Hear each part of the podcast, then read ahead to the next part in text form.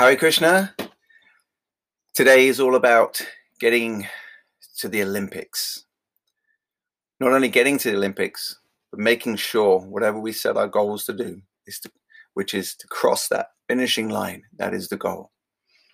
So we are transcendental Olympians. Let's take the Olympic trainer.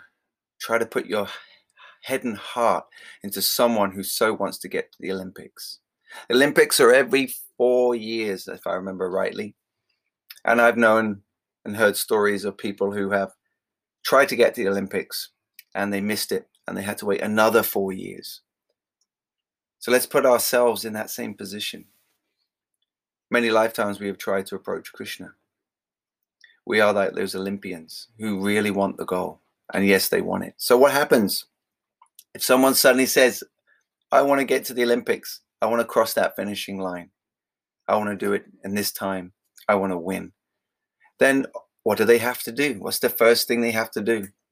They have to understand I have to have a disciplined program mapped out on a daily basis to get to that goal. And most people who are heading for the Olympics, not all, but many of them are living with their families or they have families or they're having to work. You know, it's not paying their, their bills and everything. They may have some sponsorship, but basically they have lots of distractions. So much complexities like everybody else in their lives, dealing with their own health issues, financial issues, home life issues, relationship issues, all the things we as bhakti yogis have to deal with. But they set their sights on that goal and they get a coach and a mentor. And that coach and mentor keeps them on track. Just imagine the distractions being an Olympic, going, going for the Olympics. Imagine as those years go by and you have to get up in the morning, whether you like it or not, you know, to be successful, I have to be above average. I have to get out of bed even when it's raining, and do that training. If I am not persistent and consistent in my training and my habits on a day, I will not make it or qualify for the Olympics, and I will not cross that finishing line. This is the mindset we want to have. As Bhakti yogis, we are not wanting to be mediocre and average. We don't want to be drifters in Bhakti. We have to understand we are going to the Olympics, the Transcendental Olympics, which we want to get across that line and the success is no repeated birth and death, and pure love and devotion to Krishna. So, duty. Duty means having to apply yourself to principles and activities and habits on a daily basis, whether you feel physically or emotionally um, well enough to do it. Whether you feel like doing it or not, you understand that emotions and physical upsets are nothing to do with where you want to head. They are just things that happen that come and go. And you have to push through. You have to go beyond those things. And successful athletes and, and sports people, this is what they train themselves to do by developing the mindset. So, yes, we have to do our duties we have our battles uh, in the gym, the gym of being in a family, dealing with a spouse, dealing with children, the ups and downs, the turmoils, the difficulties. Of course, there's pleasures and and and, and great times in marriage and and in relationships, but you have to stick to your daily daily program because we are Olympians. We don't want to lose sight of the goal. If along those four years, do you think that Olympic athletes and people like that don't think to themselves, why am I doing this? How long can I do this? But what do they do? They have to turn back to their why, the why power. What's your why? Think about that as a devotee. What's your why? Why? What's motivating you to get up in the morning? Why are you chanting Hare Krishna? Why? That's why we really have to focus on what the services we're doing for the which which is springboards from our attentive chanting. When we wake up and we put everything into the chanting we need to be excited about the fact we have a service opportunity.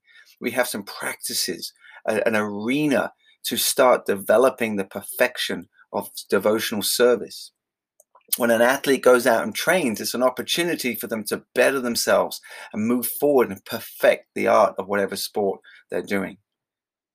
So when they go to the Olympics, they can just cruise across that line with full faith, full trust and faith and belief that it's completely possible. So our daily practices and habits of the chanting and the sadhana have to be linked what to your goal and vision of your daily habits. You've got to chant in the morning for like, yes, I'm going to do the daily dressing today. I'm going to do food offerings today. I have got the opportunity to, you know, educate my children about Krishna for some time, or I get to go to the temple. I get to go on Harinam. I'm going to do some book distribution. I'm going to contact an old friend who's not in Krishna consciousness and add value to them. And and yeah, I'm going to talk about this in another podcast. How to add value to people that's not directly Krishna conscious. So they begin to like you and build a relationship and think, wow, what a nice person. And then they naturally start to inquire into your bhakti. I think a lot of us as householders and working people, we, we've just got this kind of the only time we can really preach is on Harinam, doing books and prashad distribution. That other than that, I go to work, I stay detached, that's it. But actually, I want to I'm really, really passionate about this idea, this truth that if we actually grow ourselves into being really competent people on all levels and we just want to add value to people, we want to show character, no matter what it is. If you look at Srila Prabhupada, how he dealt with all types of people, he added value. He was always courteous, kind, gentlemanly. Of course, on the Vyasa he was like a lion, like his spiritual master, but off, he was very caring. In the early days in in the Bowery, he would give his classes and he would sit for hours talking to guests about their job, their family life, for hours, just talking shop adding value, listening, taking a genuine interest in people. People are attracted to who we are, not what we have. When they see, oh, this person is really positive, thriving, excited, they're going somewhere. Wow, they and they, and they really pay attention to me. They they just want to add value to me. What is it that they've got? And it doesn't matter what you got in your hand, they will want it. So that's a side point that I'm going to talk about. But in terms of today, thinking of the Olympian, being the Olympian for Krishna, and understanding when we hear about chapter three about how he, even Krishna comes and sets the standard of duty. Otherwise, common men will follow and be, be, be misled and cheated. Krishna sets standards of duty. Because in the material world, in karma yoga, in that chapter, even materially, if you want something, you have to follow certain laws and principles that some materialists have kind of figured out to some degree, not holistically. But they understand that if you want a result, you have to do an austerity. You have to be persistent and consistent with it. You have to sacrifice. You have to get over your mind and body. You have to uh, uh, pangs and pains and pressures. You have to have discipline and sense control in any field of life. Whether you want a degree or you want to, you have to control yourself to some degree to get a result. So these, we need to do that for the right reason.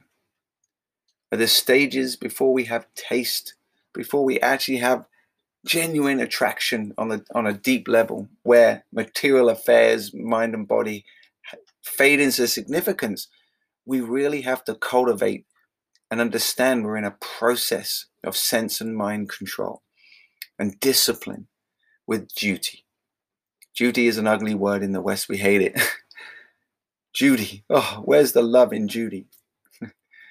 Even the successful entrepreneur knows that love without commitment, love without duty, just comes and goes, just like the wind blowing the clouds. It has no real substantiality.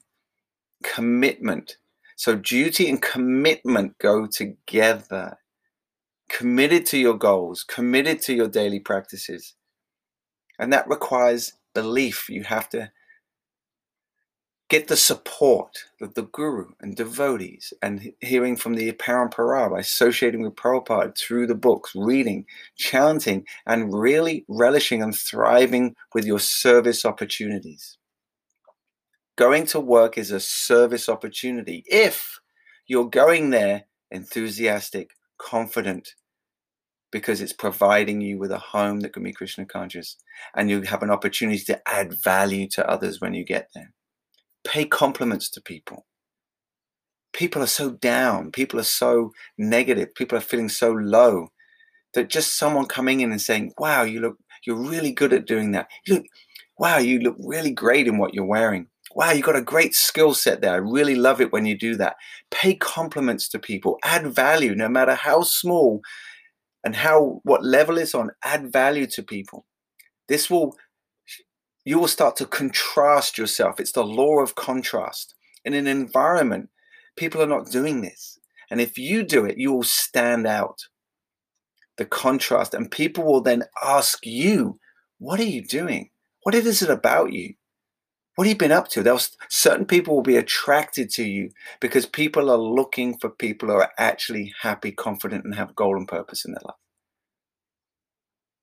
So the Olympians, we need to have the Transcendent Olympians we are. We need to have that daily program of when we're chanting, we really need to have the attitude of how fortunate I am to be able to chant today. Even though it's not perfect. In fact, I have so far to go with my chanting. Yet the, reciprocos- the re- reciprocation from Krishna is that as you go about your day, you see it all as service, as a service opportunity. We want to add value to everybody. We don't want to have this us and them. Yes, we don't give take association. We we know we, you know we don't reveal our mind in confidence, but you can have friendships with people, especially by adding value to them. Of course, you've always got the secret weapon of taking prasadam and take them some some prasadam, food offered to Krishna.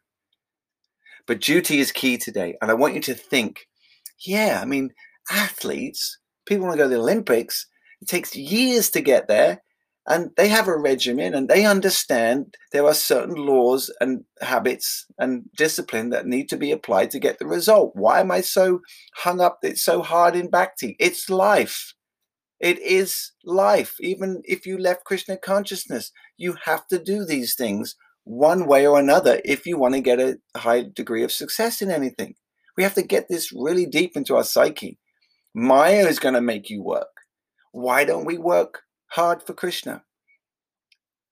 So, this meditation, I think, is really important. It's helped me sort of understand that it's not just in Krishna consciousness and bhakti yoga that people are doing these kinds of austerities, who are overcoming themselves in terms of emotions and physicality.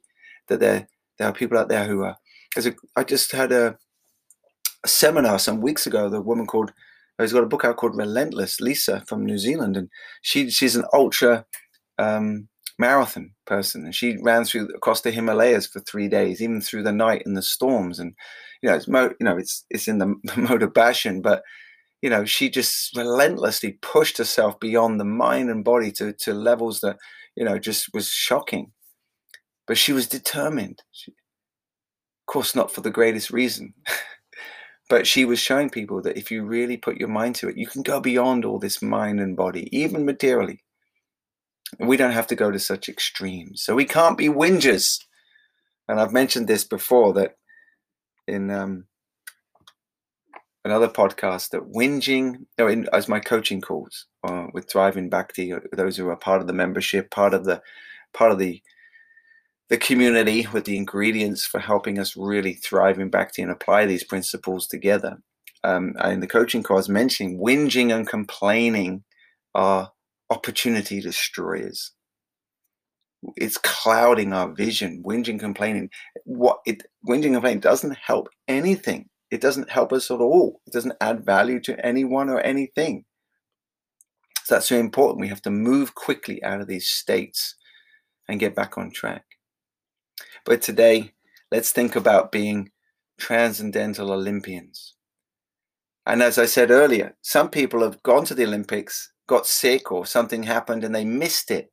Did they give up? You see, they went back again, and sometimes three times before they got the gold medal that they wanted. Three times. Imagine 12 years of their life, their whole youth, while working, studying, outside of what they do, outside of all their obligations and all their family traumas and financial crisis and or whatever. They have, within their life, they have kept this goal and they've put it in there. They've made time for it. They've committed. They've alloc- allocated priorities to make sure this has happened. So let's do that for Krishna. Let's do that for our own. It's for not just it's not just for Krishna, it's for you.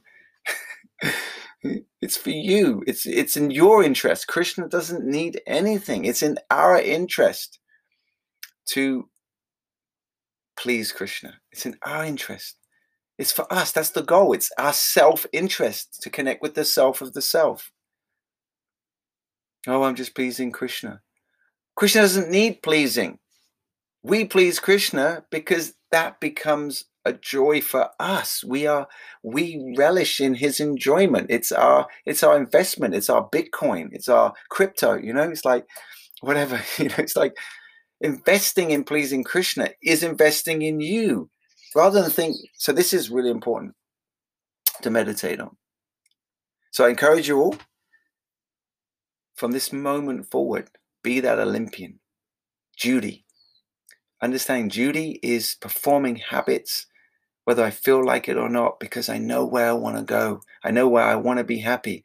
And all I've got to do is stick to this and get to that finishing line. I've got to get to the Olympics and I'm going to cross that line. Crossing that line means the end of repeated birth and death. It means living in pure joy and love. Let's get to that finishing line. Prabhupada said, finish your business. Finish your business in this life. I was explaining today in a class at my ashram here that actually, I don't know the exact figures, it doesn't really matter, but you get the point. But, you know, if we live for 70 years, times that by 365, maybe I could do the maths right now. So what's uh, 365 times 70. We only have 25,000 days to live on average. We think, when you think about it, how many days do I have till the Olympics, till death? Because the Olympics represent death. The crossing that line is graduation. Will we get gold, silver, or bronze? That's the question. 25,000 days. Well, I'm 50, so I'm two thirds of the way through already. So let's take off uh, two thirds of 25. It's roughly 8,016. So take 16. I've only got 9,000 days left if I actually get to 70. Of those 7,000 days or 9,000 days, how many of them am I going to spend sleeping? At least a third. So that's 6,000 days. How much of those times are going to spend in the bathroom, cooking, working, um, health? Um, take off another 3,000. So that we're down to like 3,000, 4,000. So that's that's that's all we really have. That's all we really have right now. We only have maybe 3,000 days in total to actually chant and perform devotional service or activities of transcendence. Think about that. If you're half my age, 25, okay, you may have 6,000 days. That's it, 6,000 days. In Satya Yuga, you only have, you live for much longer, and it takes so much longer for enlightenment tens of thousands of years. But just 3,000 days, you can obtain perfection. So those like try to see those four years of going to the Olympics, just three thousand days. In fact, four years is one thousand four hundred days. So put things in perspective. So every day, focus, put your priorities right, get a vision for your life, and and also reminding you that every day when you're chanting, the things you do in the day, your work, and how you're dovetailing those into support your bhakti. That's your devotional service. That has to enliven you.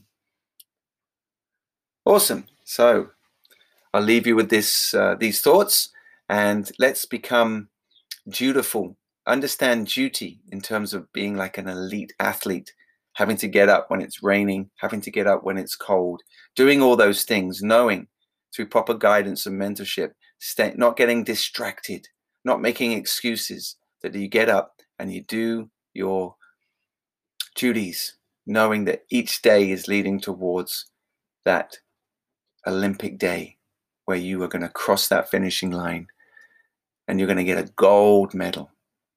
Hare Krishna.